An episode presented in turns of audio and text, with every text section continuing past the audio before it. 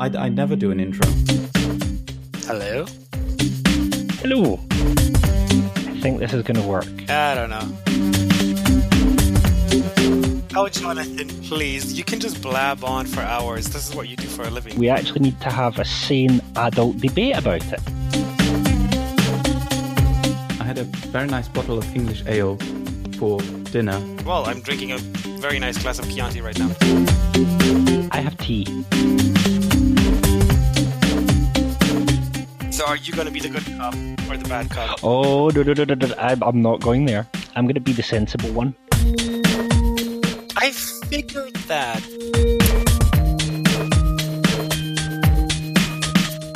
Welcome to the first and inaugural episode of Troublesome Terps, a roundtable podcast of interpreters who take issue with anything and everything and who are not afraid to go figuratively and boldly when no interpreter has gone before. To my left, I welcome Jonathan Downie, jack of many trades, father of several children, and almost a PhD, just not quite yet. Hi, Jonathan. How are you? I'm doing well. I'm just waiting until June until I can wear the gown and I will be Dr. Jonathan and everyone will have to listen to me. Yes, we hope so too. And to my right is Alexander Gansmeier, conference interpreter in Munich, Germany, who couldn't think of anything funny to say in his introduction. So, uh, hi, Alexander. How are you? Hey, how are you? I'm pretty good.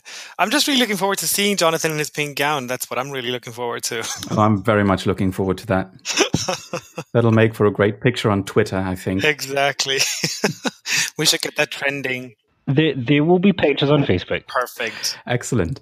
Our topic today is actually a very serious topic, uh, so we'll we'll stop laughing now. So we'll start by taking apart a recent article from the Wall Street Journal, which you may have read. It is called "The Language Barrier is About to Fall." On that note, Cue the giggling here. yeah, exactly. On that note, that's actually pretty hilarious because the article was was a riot, was a hoot. Yes, I'll put the uh, the link into the show notes for this episode. So if you're listening to this, you can go to the website and you can read the article for yourselves. But um, guys, what were you, what was your initial take, just in in very broad and general terms of this article, Jonathan? Okay, I, I have a really simple take, and this is going to make everyone laugh. But my point is the language barrier has already fallen because interpreters exist. Very good. That's kind of what we're here to do. Um, the rest of the article, I understand where he's coming from, and there's kind of mi- a mix of science and pseudoscience, and we wish it were true. I mean, he has this idea that you can be in the middle of the jungle in Papua New Guinea, have an earpiece in your ear, and somehow, in the middle of a jungle where they've not even got electricity, you can get access to big data. Sometimes I have difficulty getting access to big data in Edinburgh, which is mostly civilized. Um, there is no chance that we'll ever get to the stage of 100% internet coverage because it's not commercially feasible. And even then, human beings are just strange. So that's why you have to have interpreters because we can deal with weirdness. That's what we do for a living. Um, I think I it's a wonderful idea as a Star Trek fan. I think it would be great if it were true. As an interpreter and as someone who's studied interpreting, I can tell you it's not going to happen in any of our lifetimes. What about you, Alexander? I pretty much concur with what Jonathan said. I thought it read a lot like science fiction in, in certain parts and kind of like wishful thinking. And this might be the German in me, but I was wondering where are these facts and figures coming from? Where is he getting all this information, or is he literally just pulling it out of his hat? Um, I, you know, in light of tonight's podcast, and also in light of where I'm from, which is Bavaria, which is a, you know, we have a very strong dialect and a very Oh, do you? well pronounced way of speaking. Exactly. Well, you know, it, it he said something about um, dialects and local intonations being completely, well, basically a, a non-factor in communication, and that just made me giggle because I thought, listen, I can't even understand what Jonathan says, let alone, you know, what anybody from Papua New Guinea says. so that's not going to change anytime soon yeah. even with machine translation or your piece interpreting devices or whatever it may be. Yeah, which is just the, the Babel fish reinvented, right? I mean, he stole that. Yeah. Let's be frank. And we all know how good Babel Fish was at translating. Um, I think there's another point here, and this is maybe to moving towards the topic we're going to cover in the rest of the podcast, and that is that we forget that speech recognition software hasn't actually reduced inequality; it's increased it. Mm-hmm. So, for instance, if you if you have a, a so-called standard accent, you'll tend to be upper middle class or above. You'll tend to have money, and you'll tend to be the kind of people who can afford to buy expensive software. If you're from the east end of Glasgow, um, Dragon and all of these speech recognition softwares will not be able to cope with you because they're not designed for you. And so, what actually happens is the people who already have the technology get better technology because it's built for them because they have the cash. The people who have technological issues already end up in a worse situation because they can't it becomes more difficult for them to access there's a very famous sketch on youtube of two scotsmen in a in a voice operated lift and it gets a bit absurd towards the end. But this is the point that you know, if you've got a posh accent, technology's there, and your phone can basically run your life. If you're a Glaswegian, not so much. Sorry, um, except if you're from Milngavie, which is the the kind of north and posh end of Glasgow. But if you've got a regional accent, oh well, sorry, then you can forget about it because they're not working for you. Um, and I think we need to be able to step back from the technology and say, actually, whose interest is this serving? Yeah, we should probably take a, a, little, a small step back here and just say who he is, uh, i.e., the uh, the author of the of the article. His name is Alec Ross, and he just wrote a book which is called "The Industries of the Future," which is going to be published uh, tomorrow, actually, second of February.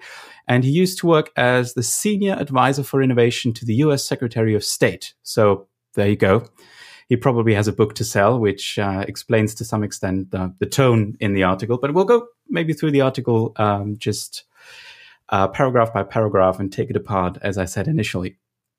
So if you if you have the article right in front of you, you can read along, and we'll just um, go through it. So uh, he starts out and, and said and talks about his travels and how he had this little pocket dictionary with him that he would use to look up commonly used phrase and words. But today, of course, he does that using his smartphone. He just types the phrase into Google Translate, and then he gets uh, a quick translation back in any of 90 languages. Uh, it sounds great, but I don't think it always works quite as well as that. I think. What do you think? It certainly doesn't. It certainly doesn't. Also, most of the times, you do need an internet connection. And anyone who's going about with a pocket dictionary thinking that picking random words and phrases is translation. Yeah. Hmm. He kind of muddles his terms throughout the entire article because this is exactly what you were just pointing at. This isn't translation what he's talking about in this paragraph, but yet he puts it up there to make a point and then later on refers to completely different concepts. He mixes up interpreting and translation, so this is very incongruent throughout the entire piece. But that's the internal pet peeve of interpreters, right? Mm. It's not translation, it's interpreting. but of course, if you write an article about the topic, you better get your terms straight. That's right. And then, I mean, he goes on. I think that that was your problem as well, Alexander. A decade from now, I would predict everyone reading this article will be able to converse in dozens of foreign languages. The key phrase being "I would predict," because um, he doesn't really give any, you know, any substantial information on how he comes to that prediction, right? Yeah, Okay, let's jump to the next point in the article. Um, he says here today's translation tools were developed by computing more than a billion translations a day for over 2 mil- 200 million people. And I think what he's referring to here is that Google Translate and actually also Microsoft Translator are using uh, what's called statistical translation. So they're uh, crawling the web for te- texts that are available in multiple languages, such as published by the UN or the European institutions. And those texts, of course, um, have been translated before by a human translator. So uh, there is no uh, machine translation without human translation. That's exactly right. That's exactly right. And he also says that a couple of lines down that the users can flag the errors should they find any and uses this sentence to, to kind of justify how the machine translations get better. But again, it's dependent on the human factor in the, in the entire equation, just like it relies on the, uh, the, the man-made translations from the United Nations translators and from the European Union translators. So And I also think he's giving away uh, himself a little bit there because he says it is just a matter of more data, more computing power, and better software. So that's uh, that's the the thing that gives him away there, I think. And also maybe on the on the point of user implication, um, I don't know if you read this actually. There was there were a few articles online a couple of weeks ago about uh, let's say problems in Google Translate with Ukrainian and Russian, and those languages are quite similar, but they're not the same, obviously. So what happened is that it was gamed by people, and I think so. When you would enter Russian Federation, it would give you Mordor. The foreign minister Lavrov was called a sad little horse, and Russians were called occupants. So there you go with accurate machine translation, right? I think though what people forget, and this is a little bit of technobabble, but the paradigm of human interpreting and machine translation are entirely different. So machine translation has to be backward looking it can only work on data it already has. Even with the best artificial intelligence, it can't predict because humans don't invent language in predictable ways. We do stuff that even confuse linguists. On the other hand, as an interp- as interpreters, we're used to hearing stuff for the first time and going, yeah, I'm sure that means something. And working out based on context and based on what we know of the speaker. I mean, we've all had that meeting where they mention, you know, X, Y, Z resolution, and we're like, we have no clue. But we can, we know enough of the context and know what's going on. And we can make a, a reasonable guess, which will be right like 98, 99% of the time.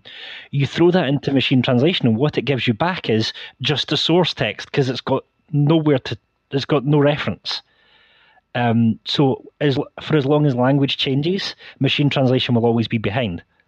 Yeah, but see, and I love that you use the term backwards looking for machine translation because in the next, at the end of the next paragraph, he says that in 10 years time, a small earpiece will be able to translate language nearly simultaneously. And what he means by nearly simultaneously is that the lag time will be the speed of sound. And that's where I was thinking, are you even trying to think this through? Because how could a little piece inside your ear or anything, any interpreter, even any person, even translate or interpret something so quickly. You have to see where a sentence, a thought, a person is going. You can't just, you know, look into the future. And that's why I really like the fact that you mentioned backwards looking for machine translation because he's really trying to go into the future with this, which is obviously a thing of wishful thinking.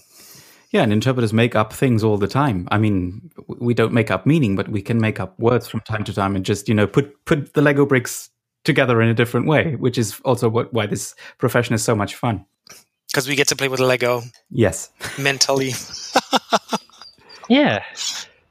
Well, I, I think also one of the things that we're finding out now is that the best interpreters are the best text analysts, not necessarily the best word analysts. So, for instance, um, they gave us a test when I was doing my interpreting degree where they had the French, um, they call it kind of almost like an, an accusing conditional.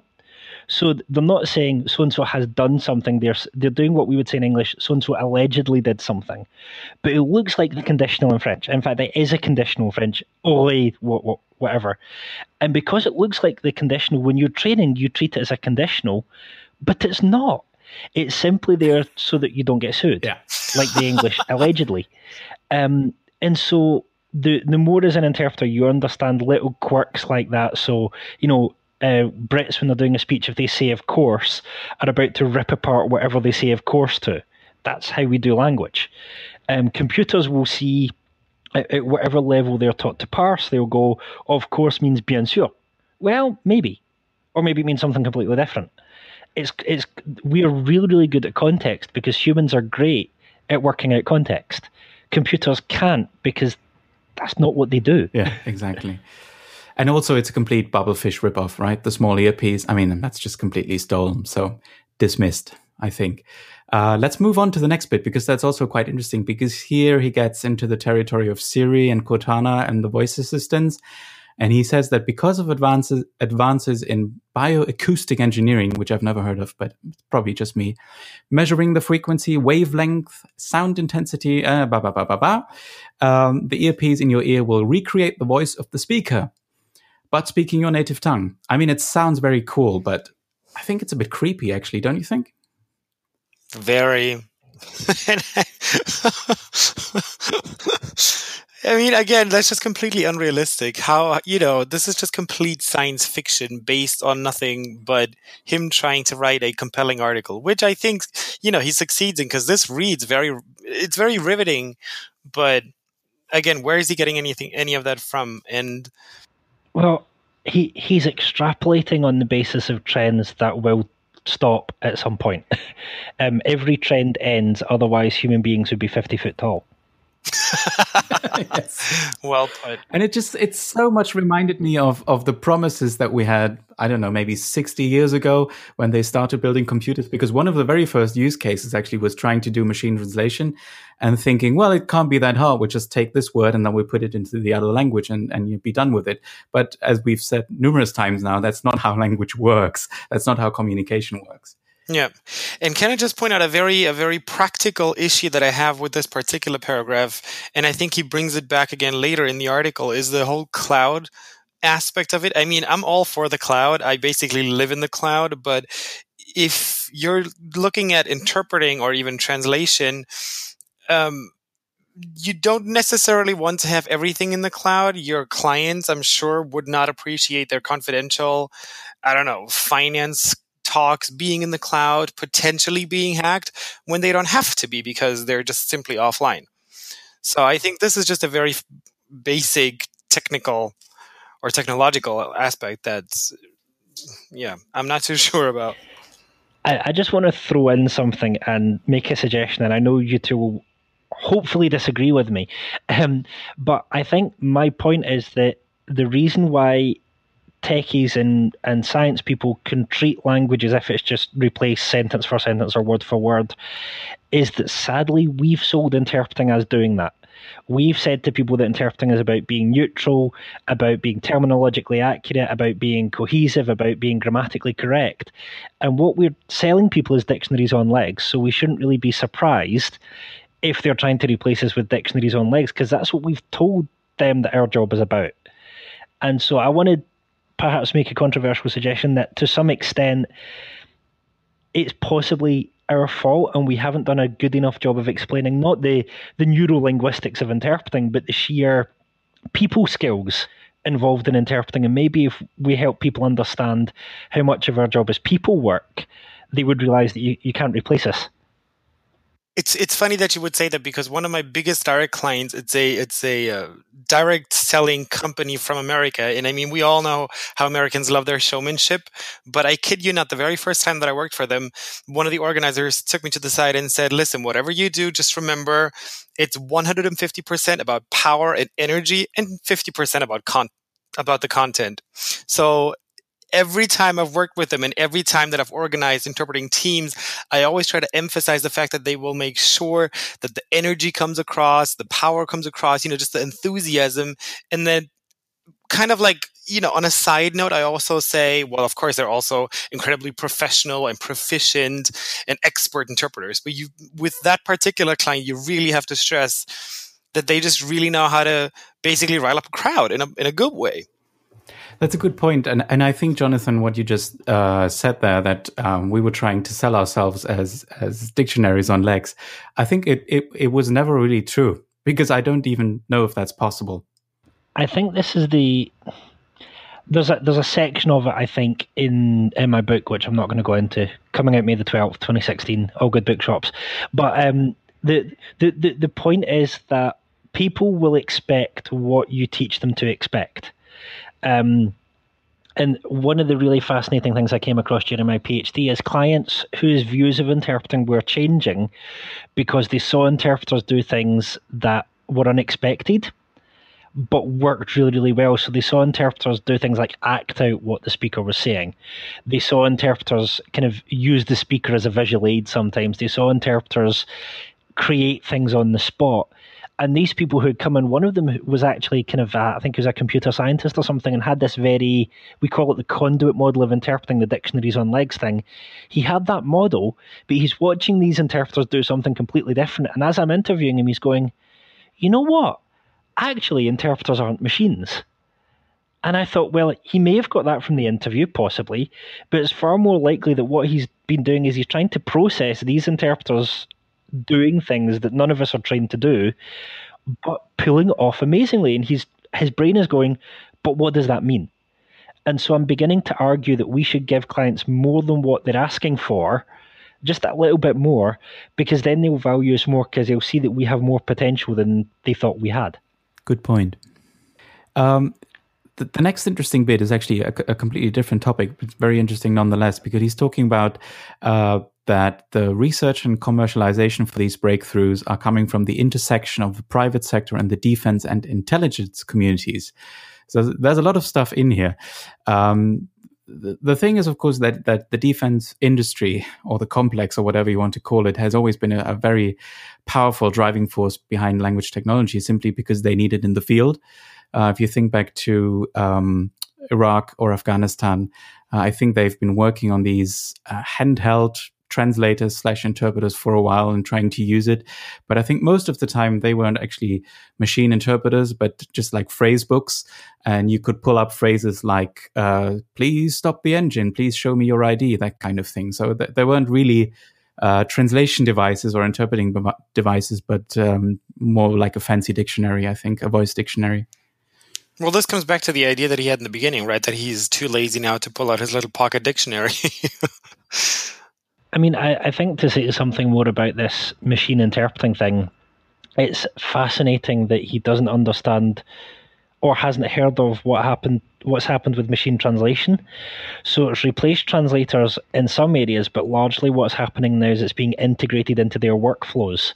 So where I think machine interpreting could go if it got smart enough was kind of like an auto suggest dictionary for interpreters. So I would love to see computer aided interpreting the same way as we've got computer aided translation. And I think there is a possibility of going, well, okay, the computer's never going to get 100% match, but it can say, okay, here's resolution XYZ. If it hears that, it could feasibly pull up set translations for us, um, stuff that we wouldn't otherwise know. And I think that's where machine interpreting probably could go and should go. It's not going to replace us, but maybe it could be an aid in our work somehow. Yeah, it could transcribe the numbers for us, for example. I'd like that. that would be very nice. Especially with French. French oh, is easy. oh, your Danish is worse, I think. but now we're just getting email from from those people. We should stop dissing other languages. just just one more bit on on this whole uh, intelligence community, which I found a bit creepy as well because he goes on to say that the uh, the National Security Agency and the Israeli National SIGINT unit massively invest in basic research in voice biometrics and translation.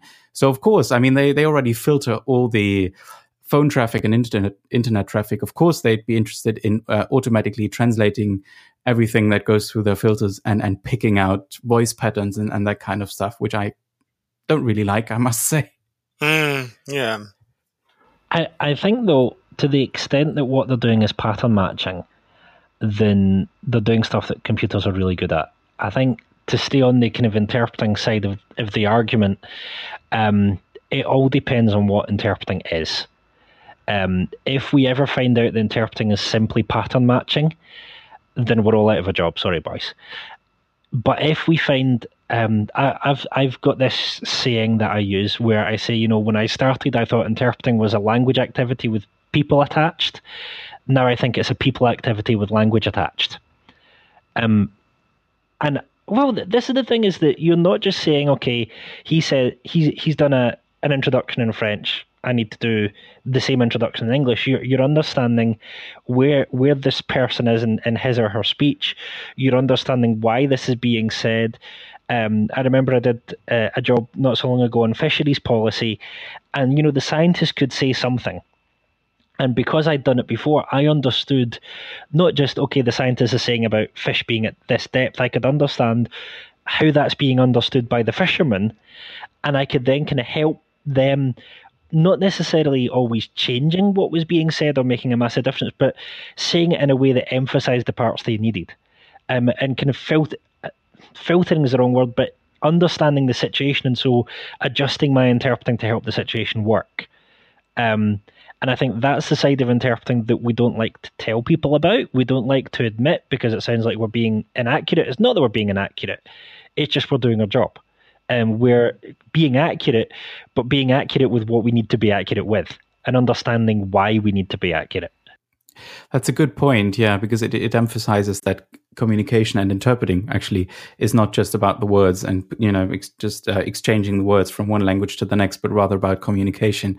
And I think that's a bit of the misunderstanding to put it mildly, actually, that he has in, in the next bit where he talks about that uh, the technology will be removing the need for a shared language. And he, he gives us uh, an example here for Korean speaking business people talking to Mandarin speaking executives at a conference in Brazil.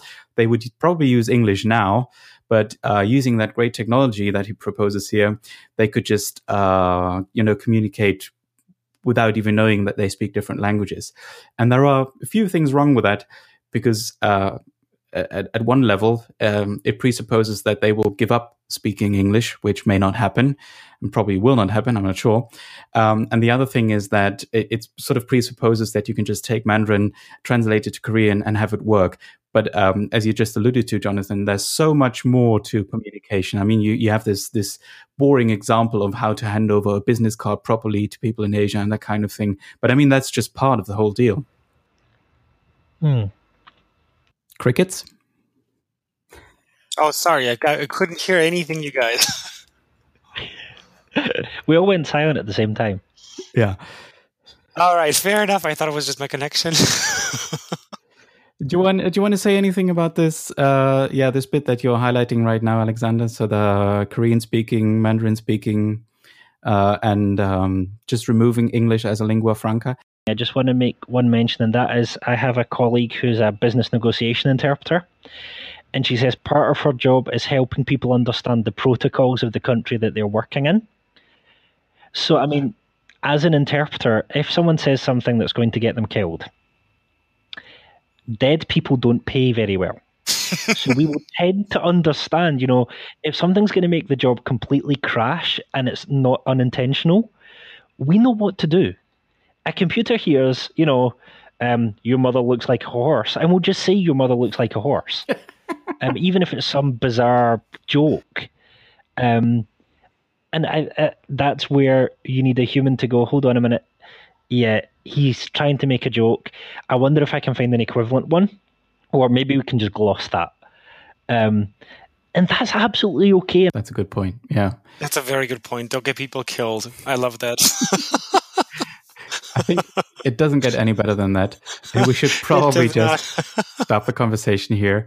Um, just to refer to the last sentence in his article, which says, It will make any of us, in principle, a master of the Tower of Babel. And if you're at all familiar with the tale of Babel, uh, and you've ever heard the word hubris before, I think that's a very fitting end to the article and a very fitting end to the conversation.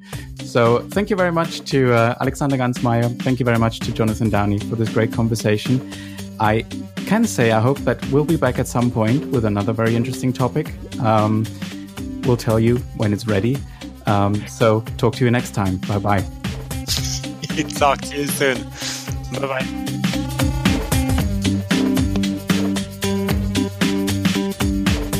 Can I just say for the tape this is the problem with interpreting technology. Anything that relies on a stable internet connection. What could possibly go wrong? Is going to have issues. Oh my god. And I will just kind of wing it and pretend and poker face my way through this.